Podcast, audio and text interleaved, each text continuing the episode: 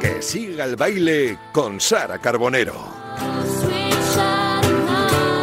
Bueno, aquí seguimos en tiempo de T4, seguimos en Radio Marca, que siga el baile con Sara Carbonero en esta jornada previa, mañana Día Internacional del Libro. Hoy tenemos un artista que cada canción es un auténtico poema, es una forma de afrontar la vida maravillosa y llevamos a, viéndole y escuchándole muchos años. Es, es más de mi quinta que de la tuya. Sara Carbonero, buenas tardes. Muy buenas tardes, Vicente. Hoy, hoy vamos a bailar, Sí. sí. hoy vamos a bailar con una música que suena pues a un universo musical Sí. propio, suena a compromiso, suena a anhelos colectivos, suena a la banda sonora de nuestra vida, como bien dices.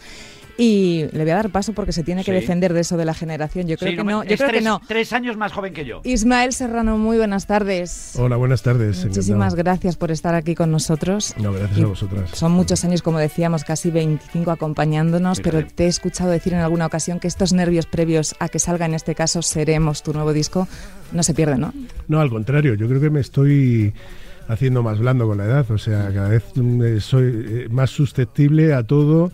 Eh, me duele todo más, es un desastre absoluto. Se, eh, se supone que uno con la edad va haciendo callo y le va dando igual todo y a mí me pasa al revés. Yo ahora estoy con el disco, con esa ansiedad previa al lanzamiento que además digo, joder, pero ¿para qué? Va, o sea, con lo bonito que ha quedado, ¿para qué lo vamos a sacar? ¿sabes? Que se somete al juicio de la gente y demás y está, está genial. Pero sí, yo creo que voy para atrás en ese sentido, cada vez me, más nervioso. Que bueno, que al fin y al cabo eh, quizás sea un buen síntoma, ¿no? Que esto de Claro, ponerse sí. nervioso. Bueno, no nos vas a decir que no es una maravilla de disco porque hemos escuchado ya esos dos adelantos, porque fuimos y Fahrenheit 451, pero ¿qué encontramos en, en Seremos? Así en términos generales, ¿tú cómo definirías este, este nuevo trabajo? Bueno, es un disco, fíjate, eh, yo creo que es un disco que nace durante la pandemia, pero no habla de la pandemia, en tanto en cuanto eh, intenta ser un- una llamada a levantar la mirada, a, a hacer planes en los momentos difíciles, ¿no? Porque fuimos, seremos, eh, habla de, de la mirada hacia atrás, pero también de la necesidad de mirar hacia adelante. Yo creo, yo no fui capaz durante todo este tiempo de cantarle a la, a la pandemia de manera concreta, pero me di cuenta de que de alguna manera sí sobrevolaban sobre todas las canciones eh, la necesidad de, de buscar los vínculos necesarios para, para sobrellevar la adversidad, que yo creo que para lo que sirve la música. La música son espacios de encuentro para sentirse acompañado, para sentirse menos solo, y yo creo que de eso habla este disco, de, la mirada de futuro que a día de hoy es más necesaria que nunca, de la necesidad de establecer vínculos, de cuidar a quien nos cuida, de cuidar a quien nos quiere. Eh, creo que de eso en términos generales habla el disco. Porque fuimos, seremos, estaba revisando la letra a pesar del cansancio. Eh, ¿Estás cansado de esta, de esta situación de últimamente? Yo creo que estamos todos agotados. Estamos agotados, por un lado, por, porque la pandemia es agotadora, porque estar, eh, porque ahí eh, se renuncian a muchas cosas y porque hay un estrés en lo cotidiano que nos hace mella, o sea, todo es difícil. Grabar el disco fue difícil en, en pandemia, porque nada es natural y normal. eh, hacer la promoción del disco, to- todo cuesta más, hasta mm, que- que- quedar con los amigos, ni qué decir en familia. To- todo está traspasado por un estrés que te agota, ¿no? Esto de las restricciones y demás. Estamos agotados del ruido, de, de no, de, de- de un ruido que acompaña también de alguna manera la pandemia, que yo creo que también a lo mejor cierto modo es normal, en el sentido de que estamos asustados y a veces el miedo nos hace reaccionar con una cierta crispación. Y yo creo que eso también nos agota. Entonces sí, sí, estamos cansados todos, o sea, yo lo estoy, pero como lo estamos todos, pero como... Pero bueno, todo esto pasará. Yo, lo que, yo creo que lo más importante es pensar en eso, que todo esto pasará, que es algo que nos está afectando ahora de manera natural, que es natural estar cansado, que es natural estar jodido, pero que, que lo superaremos, claro que lo Sí, superaremos. yo creo que sí. Además, lo, fíjate, estamos haciendo fiesta ya. El día que te le llaman a una persona, un familiar, una persona mayor, que le van a poner la vacuna, ese día es una fiesta. Hay gente, gente que llora cuando le ponen la vacuna. Hemos visto imágenes tremendas. Yo lloro, yo lloré cuando le dijeron, cuando me llamó mi madre para decirme que les iban a vacunar, me puse a llorar, eh, que yo me sorprendí a mí mismo, ¿no? Que emocionado por algo que mi madre, además, con lo dura que ella, me estaba regañando de la misma forma que me decía, da la noticia, trataba de quitarle importancia. Sí, sí. Eh, A ver, nos emocionamos porque vemos la luz, porque de repente la posibilidad de, de que esto termine eh, se, se vislumbra, ¿no? Alguien decía que la felicidad es de alguna manera se mide en función de nuestra capacidad para para controlar el futuro, para, para, para hacer planes y convertirlos en realidad, ¿no? Cuando no podemos hacer planes, cuando no tenemos no controlamos nuestra vida, somos no somos somos infelices, ¿no? Entonces esa esa esa sensación de que por fin podemos controlar nuestra vida, de que mi- mis padres van a poder abrazar a su nieta con, con eh, ma- o que van a poder recibirla cuando menos en casa con más eh, calma, sin tanta preocupación, pues eso, joder, eso es, eh, ¿cómo no vas a llorar? Si está- no pasa nada. No pasa nada. No ha sido fácil eh, grabar el disco, dices Ismael, pero mi- fíjate lo bien que te has rodeado. Tienes unos eh, invitados ¿no? de lujo como Pablo Alborán, Ede, Clara Alvarado, Litus o tu chica Jimena. ¿Cómo han sido estas colaboraciones? Bueno, yo soy. Fíjate que yo hasta, hasta ahora era poco dado a las colaboraciones, porque, sobre todo porque soy una persona tímida a la que le cuesta acercarse a la gente a la que admira para, para, para invitarla a que, a que participe y demás. Pero cuando convoco a compañeros de profesión, a amigos y demás, lo hago porque creo que la canción lo merece, porque lo veo en la canción. Yo, por ejemplo, en la canción que hemos hecho con, con Pablo es una canción que habla de las mujeres que cuidan, de nuestras madres, pero en términos generales de las mujeres que cuidan. Y hablo de las mujeres que cuidan porque la tarea de los cuidados recae fundamentalmente en ellas, ¿no? Eh, eh, algo que deberíamos revisar de alguna manera, que es de lo que habla la canción, de la necesidad de reconocer esa deuda y de revisarlo. Y yo por la melodía, por el tono de la canción, sabía que, que a él le podía gustar y de hecho, de hecho le, le gustó y fue muy generoso y participó. En el caso de Ede, pues yo quería hacer una canción que fuese una historia eh, de amor. Hay mucho de, revisión y de, en, este disco. Me, reviso y casi me río un poco de mí mismo en esta canción que se llama Cállate y Baila. Pues es una historia entre un cantautor, que podría ser yo perfectamente, que habla con una chica y que no para de hablar. A lo que ella le dice, cállate y baila. Y me apetecía eh, dar espacio a alguna voz joven, alguna voz, eh, bueno, que quizá que viene de otro universo y de la que eh, podría aprender eh, yo muchas cosas, incorporar cosas también, a- bueno, otro universo musical. Y por eso acudí a Ede, bueno, con Clara y Litus, que vienen de, de- porque tengo un- una idea de, tenía una idea muy de, de teatro, de musical, y ellos trabajan en el musical, bueno, con Jimena comparto muchas cosas, en fin, que a cada persona le invito un poco porque la canción de alguna manera lo pide, y me animé en este caso a hacerlo, otras veces no me animo. ¿Cómo va a ser el sábado esa presentación en directo ¿no? a través de, de YouTube? Pues eh, la verdad es que no lo sé. eh, no, no lo sé, quiero decir, porque estoy pensando aún, eh, es, es, es tanta, cuando sacas un disco tienes tantas ganas y tantos argumentos y tantas cosas que, que hacer y que decir. Eh, va a ser una presentación, vamos a, a ser en un formato reducido, va a estar Jacob en el piano, con una chelista, voy a estar yo con la guitarra, vamos a hacer repaso de este disco pero eh, me preguntaba si me ponía a pensar, ¿no? Me ponía en la situación de presentar, de por fin, ¿sabes? Ese, Claro. ese, ese rollo de por fin poder presentar nuevas canciones, aunque sea en streaming, ¿no? Pero por fin como eso que decíamos de hacer planes, como que los planes se van cumpliendo y de repente te enfrentas a, oye, que tengo la presentación el sábado, ¿qué, qué vas a hacer? Pero no lo sé. tú fuiste, no lo sabrás, pero tú fuiste ya pionero en esto Sí. de en 2010 con tu disco Acuérdate de Vivir. ¿Cómo recuerdas aquella experiencia? Porque ahora está muy a la orden del día, pero cuando tú lo hiciste no era tan, tan común. Es curioso, tienes razón. Es que lo alucinante de esta pandemia es que hace que todo parezca que está año luz. Y fue antes de ayer, ¿no? Sí. Eh, y es verdad que con Acuérdate de, vivir. vivir. ya lo hicimos. Y, y durante toda esta pandemia hemos he hecho unos cuantos conciertos en streaming porque, porque era una necesidad casi mía. eh, de, de- de abrir una ventana para reencontrarme con el público y demás. Y es diferente, es verdad que es diferente, ¿eh? no es una presentación con el público, eh, echas de menos el aplauso, tienes que intuir, imaginar la sonrisa o la mirada del, público, pero, pero puedes hacerlo, puedes imaginar, puedes ponerte, puedes ponerte en, ese, en, ese, en esa situación y, es emocionante, no deja de ser emocionante sobre todo también porque eh, lo hacemos para todo el mundo, quiero decir. En este caso, además, el streaming va a ser gratuito y en abierto. Y bueno, gran parte de mi carrera se desarrolla en Latinoamérica y mucha de esa gente a la que he hecho mucho de menos, pues ya es más de un año sin visitar. Yo prácticamente la mitad del año lo paso en, en el cono sur, sobre todo latinoamericano, y hace mucho que no voy. Y va a ser emocionante porque va a ser reencontrarse con nuevas canciones con un público que hace mucho que no veo. ¿Y la gira va a ser también diferente? ¿Tienes mm, tantas fechas como antes o varía un poco? No, yo creo que va a ser diferente para todos porque no va a haber tantas fechas como antes por varias razones. Primero, eh, eh, nosotros queremos hacer planes, pero no todo se puede, quiero decir. Nosotros tenemos fechas ya, claro, nosotros tenemos ya fechas eh, para octubre, noviembre, pero no sabemos en qué condiciones van a ser. No sabemos el aforo de los sitios, entonces no podemos salir a la venta. No lo sabe nadie, no lo sabe. Claro, no lo sabemos. Y además es que salimos todos a la vez. Eh, quiero decir, hay, los teatros tienen que reprogramar todo lo que habían suspendido y aparte los artistas que estamos todos así esperando en la línea de, de salida, mirándonos los unos a los otros y salimos todos a la vez. Entonces, bueno, vamos a hacer conciertos, tenemos la gira, en, eh, probablemente en verano también empecemos a hacer cosas, al aire libre va a ser más sencillo. Eh, y estamos programando, eh, estamos aún programando lo que va a ser la gira, pero, pero bueno, un poco también expectantes, a- viendo a ver qué, qué- qué tipo de presentaciones vamos a poder hacer, ¿no? Fíjate, tú has tocado en infinidad de, escenarios, de países. Me, da la curiosidad de saber si hay algún lugar donde aún no lo hayas hecho y te mueras por hacerlo. Te encantaría.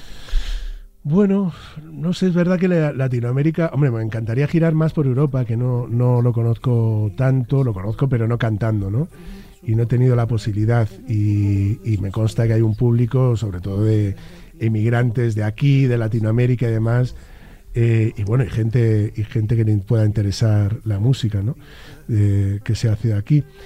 Latinoamérica es verdad que he tocado, eh, yo que sé, Argentina he recorrido de norte a sur, Chile también, Uruguay, Centroamérica no tanto, hemos estado en Costa Rica, en Guatemala, nos queda Honduras, El Salvador, que me encantaría visitarlo.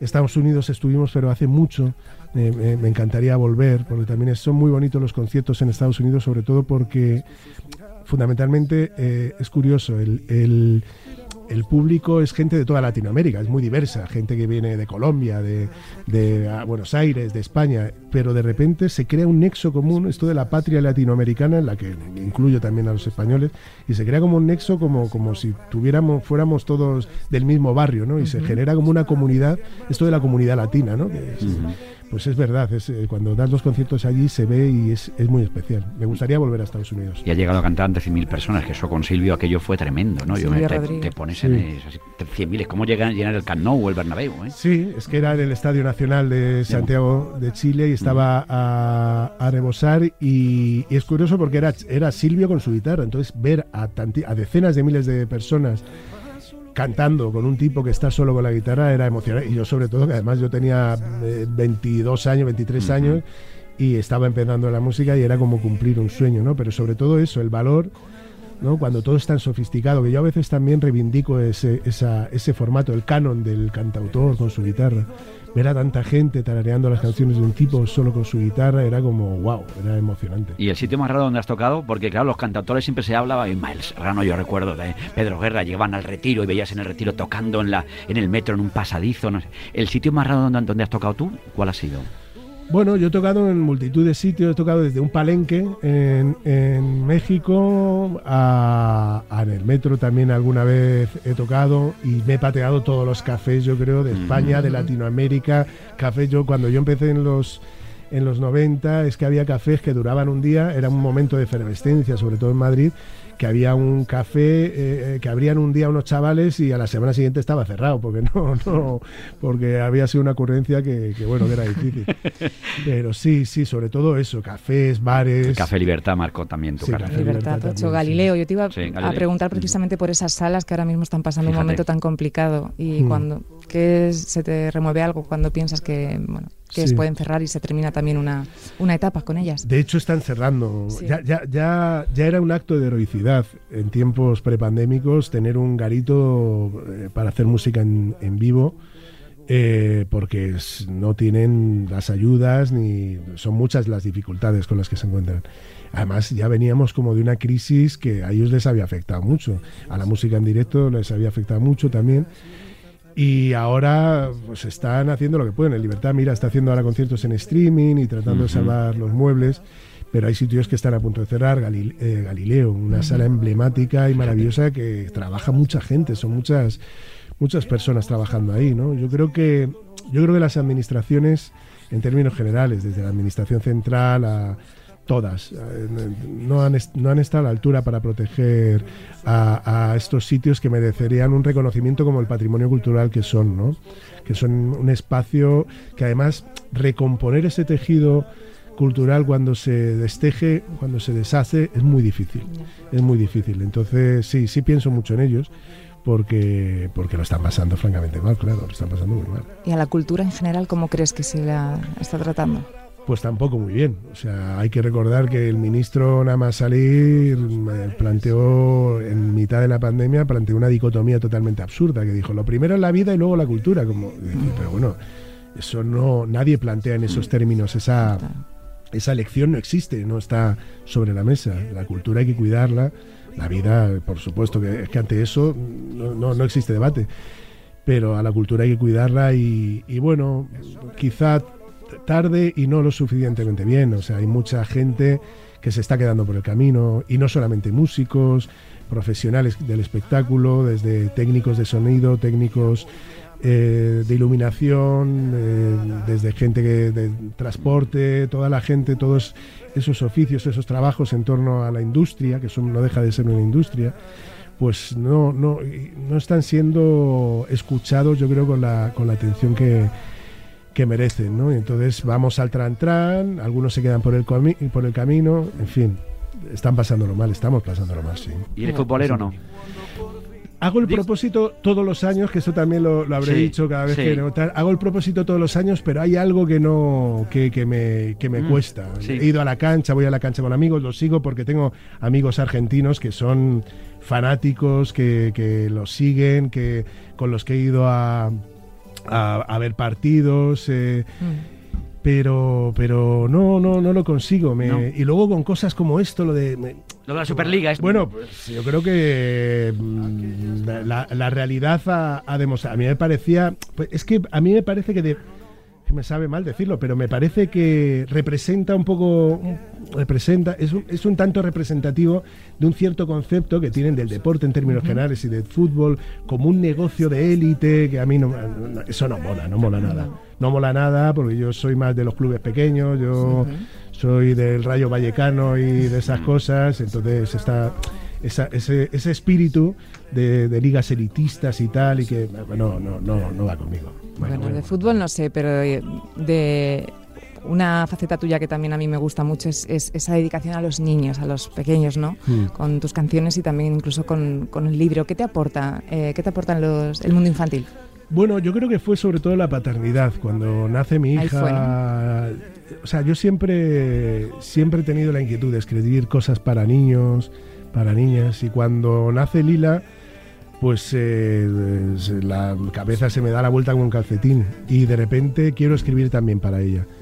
Y empiezo a escribir canciones, además eh, mi mujer, la madre de Lila, es, eh, ha trabajado en musicales infantiles toda su vida allí en Buenos Aires, ella es de, de- es argentina. Y, entonces empecé a escribir para, para, para ella, para que cantase Jimena. Y sobre todo yo creo que en un principio para Lila. Y la verdad es que fue un reto muy chulo porque, porque es totalmente diferente cantarle a los niños. Fundamentalmente es un público muy exigente que no ¿Tienes negocia. más presión?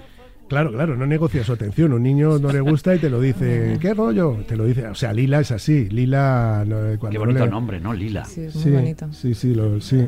Cada vez que pongo, yo por ejemplo pongo música mía y me la, vamos. eh, Cambia. Sí, sí, Sí. cambia Next. inmediatamente. Sí, hombre, por favor, hija, por cosas. favor. Es así, pero pre- prefiere a su madre Sí. que, le, que, que, le, que canta otras cosas y demás.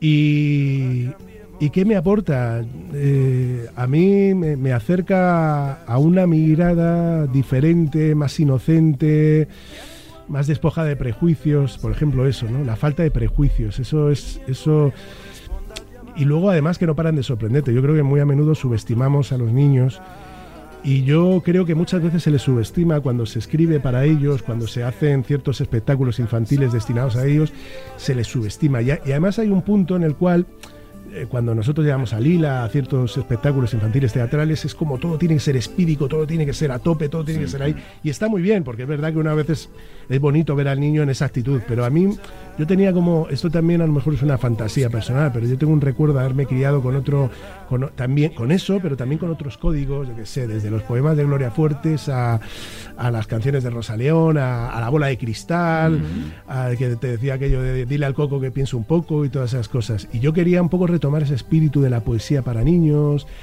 eh, y es alucinante porque conectan, de- son de una sensibilidad, una profundidad, tienen una lectura de las cosas que tú le dices que, wow, que te enseñan muchas cosas, te enseñan muchas cosas, sí.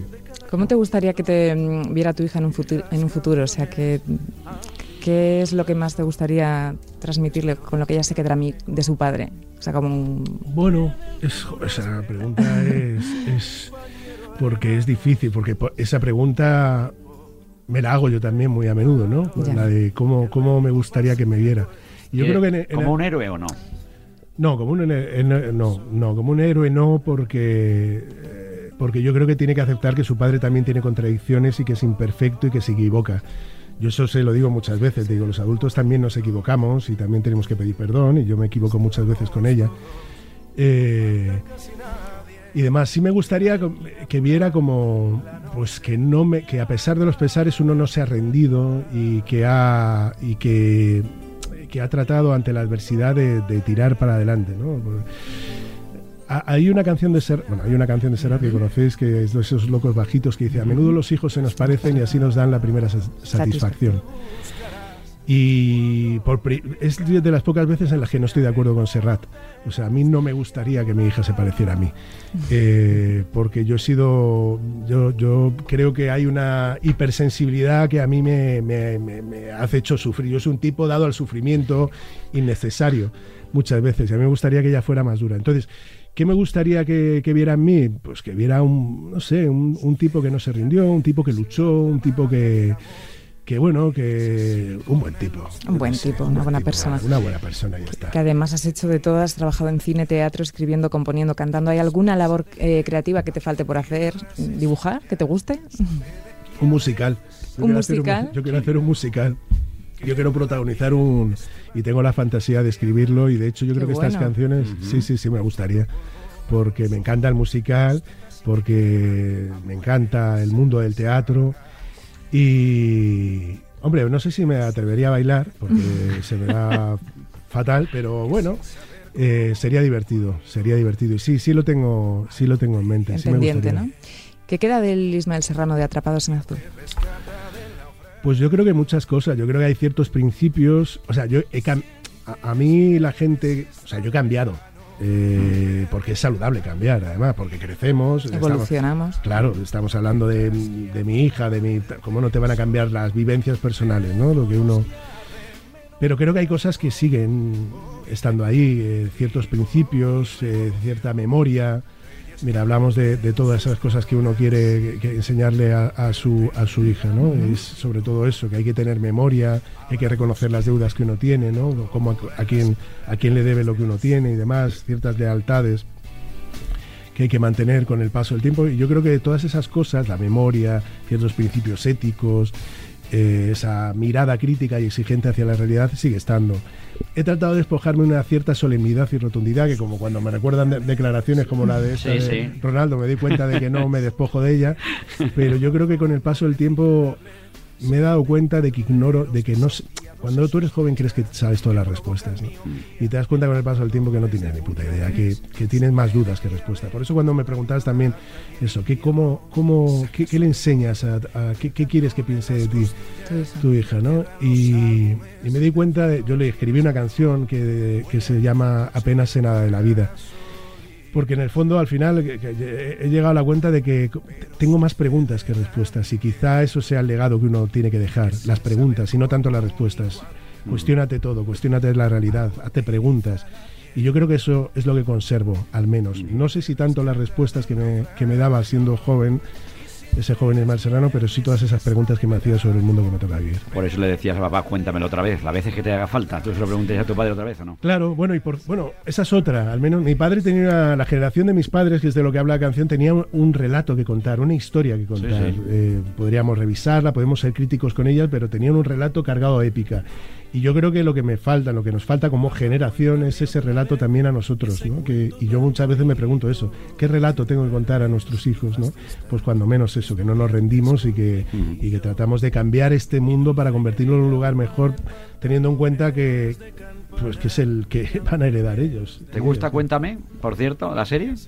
Digo, porque Bueno, yo me creo que ahí tu sí. música sale, salen músicas de... A mí me gusta porque me reconozco muchas, reconozco cosas de mi infancia, muchas cosas. Hombre, es ya es, es, eh, como una familia a la que le pasa de todo. Si tú haces repaso desde que empezaron hasta que hasta ahora es como que han pasado por todo la.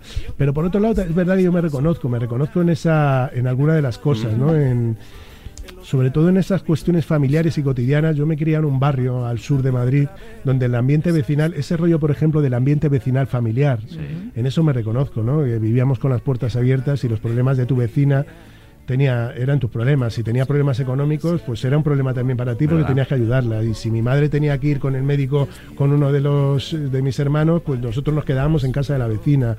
Todos esos vínculos familiares en, en- en el ámbito, todo- toda esa idea de comunidad que está un poco, sobre todo al principio ¿no? de la serie, en eso sí me, sí me reconozco. En otras cosas más, en otras menos, porque claro, les han pasado de todo De todo, a ellos, pero, pero sí, sí, sí me reconozco. Aunque no soy muy partidario, cualquiera lo diría, pero no soy muy partidario de, de la nostalgia, ¿no? De, de estar instalado en la, en la nostalgia, en la ¿no? melancolía. No tanto ¿Quién la lo melancolía diría? como- Sí, sí, ¿Quién lo ¿quién lo diría? diría? ¿Eh? ¿Quién lo diría? lo diría. Sí, pero no, no es lo mismo. La melancolía, yo sí reivindico la melancolía e incluso la tristeza. O sea, reivindico el derecho a, a estar triste y a, y a escuchar canciones tristes, a escribirlas, a encontrar, eh, a, a pasar el duelo. ¿Qué cojones? O sea, ¿no? ¿Por qué tengo que estar bien todos los días? ¿no? Es como cuando a los niños, volvemos a lo de los niños, lo de cuando le decimos lo de un niño no tiene que llorar o ¿por qué lloras? Sí. Pues no, yo reivindico la tristeza, pero no así la nostalgia, el pensar que cualquier tiempo pasado fue mejor, que es otra cosa. Yo creo que lo mejor está por venir. Siempre. Te iba a preguntar por la generación de cantautores que tenemos ahora, porque bueno, tú has nombrado a, a Serrat en varias ocasiones y muchos invitados que han venido a este programa te, te nombran a ti. Sin ir más lejos, Marwan dijo que eres el culpable de que él no se dedicara al heavy, ¿no? Lo, lo ha dicho en varias entrevistas. Es verdad. ¿Qué te parecen? Alguna vez te he oído hablar de Rosalén, de María, de Marwan, esta nueva generación de cantautores que, que- que tenemos. Bueno, es que son amigos, además, son gente a la que quiero mucho, son gente a la que admiro mucho, son compañeros en muchas eh, batallas, en muchas historias. Entonces, bueno, lo que sí demuestran es que es un género vivo. Siempre va a haber un muchacho, una muchacha que agarre la guitarra y haga la crónica social y sentimental del tiempo que le toca vivir. La- esa- a través de su prisma, contar su relato y el de su generación. Siempre van a existir y ellos son eh, pues eh, continuador- continuadores de un legado y renovadores, porque incorporan y ponen muchísimas cosas nuevas, lo renuevan de alguna forma, de un legado que es mm, antiguo, casi como el ser humano, el del trovador que agarra la guitarra y hace la crónica y cuenta su historia sentimental, desde más con un vuelo poético. Ellos son fieles representantes de eso, ¿no? Decía Pessoa, creo, que la poesía consiste en, otorgar a lo cotidiano el misterio de lo desconocido. ¿no? Y esa capacidad para encontrar en lo cotidiano esa épica que no siempre somos capaces de ver, le corresponde a los cantautores y ellos son dignos representantes de ese ejercicio, ¿no? de encontrar en esas pequeñas cosas, aquellas pequeñas cosas, decía Serrat. ¿no? Fíjate, Serrat que era capaz de escribir una canción de un tipo que está mirando el techo y no se le ocurre nada, dice. Y ahora, por cierto, al techo no le vendría nada mal una mano de pintura, llega a decir, ¿no? No hago otra cosa que pensar en ti, ¿no? Eh, dice él. Y esa capacidad para encontrar en lo cotidiano ese, esa, esa heroicidad y esa, esa poesía, pues eh, es propia de los cantautores y ellos lo hacen muy bien. Son, son, son amigos míos, que voy a decir. le van a decir? Porque son buena gente. Buena gente eres tú también, que me ha encantado tenerte aquí en Radio Marca con Sara Carbonero, aunque siga el baile, no se te quede alguna A, curiosidad a mí para se me queda Se muy, me quedan muy muchas, se corto nos quedan y, se muchas no- y me da mucha pena no... Hoy no... El próximo día se tiene que traer la guitarra. Sí, Sara. Yo El creo que, guitarra, eh, lo que aquí, vamos a ¿eh? hacer es ir a verle, porque Por es un sábado ya va a estar Seremos, ese nuevo disco con, Sí. con- ya va a ser de todos, como decía él, que, guardado no, va, va a ser para todos y lo que haremos será intentar ir a verte y tienes muchas ganas, me imagino, de ese contacto con el público que será diferente, entiendo, Sí. y quizá más especial, ¿no? Porque, Mm. ¿Por qué no? Sí, sí, va a ser especial y va a ser emocionante. Yo, el verano pasado, que ya estábamos en medio del- de la pandemia, dimos algunos conciertos y eran, eran especiales. Sí. Eran, había una tensión evidente que nos traspasaba todo, pero también había unas ganas de encontrarse, que yo creo que ahora son mayores y ahora con este manojo, cuando tienes un manojo nuevo de canciones que te queman en las manos, estás deseando soltarlas para que la gente las escuche y en esas estamos, así que con muchas ganas de volver al escenario. Bueno, aquí como ya tenemos la ventaja de que las hemos oído, Pues solo mira. puedo decir que son, son maravillosas, de Muy verdad. bonitas. Felicidades, Muchas felicidades. Muchas felicidades, Ismael. Muchas gracias. Gracias por estar en Radio Marca. No, gracias Ha sido un placer enorme. Sara Carbonero, que ha sido una semana maravillosa la que hemos vivido aquí, Sí, ¿eh? con Elvira y con Ismael, cultura por, por todos sitios. Y la cultura segura, y la amiga cultura mía. segura. Y, Naturalmente que sí. efectivamente. Gracias, Sara. Gracias, Seguimos Ismael. bailando. Seguimos bailando aquí en Gracias. T4, en Radio Marca. Que siga el baile. Fuimos los amos del mundo, la dulce manzana que mordió. Fuimos el cuerpo desnudo, insomne y perdido, inmune al reloj. Fuimos el breve relámpago, la duda que ofende, la sucia verdad. Fuimos la llaga y el bálsamo, la gran borrachera, la risa inmortal. Buscando el camino de vuelta hacia ti. Y ahora aprender que el tiempo perdido enseña a vivir.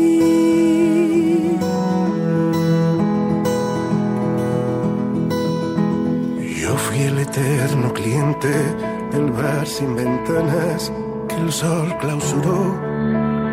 Yo fui el idiota que miente cuando le preguntan si ya te olvidó.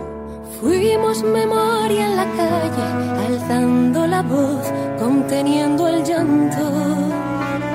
Fuimos el grito y el hambre del niño de barrio con el puño en alto.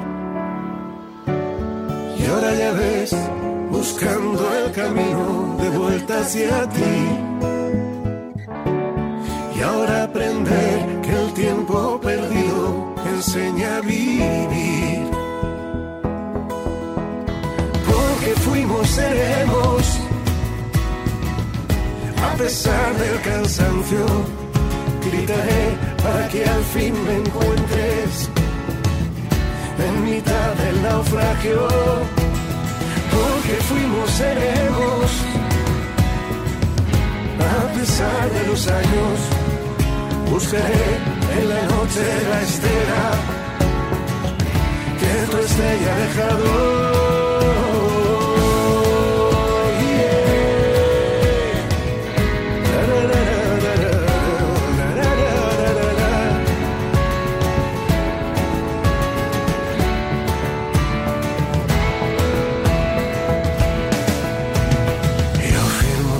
Insolente que escandalizaba a tu rey desnudo.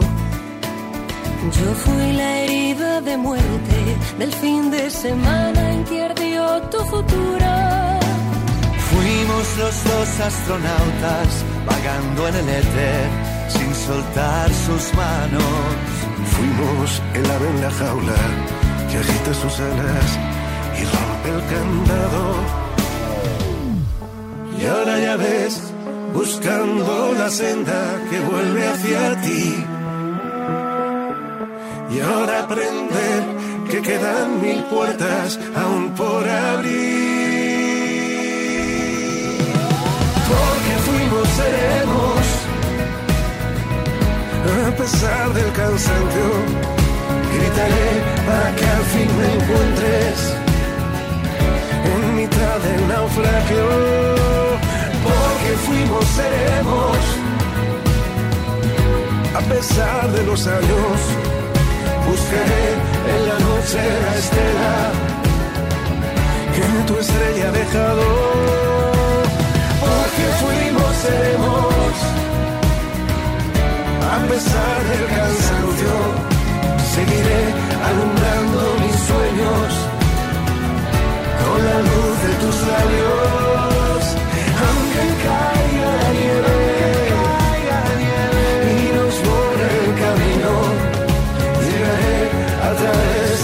A través de la en la voz de tus hijos.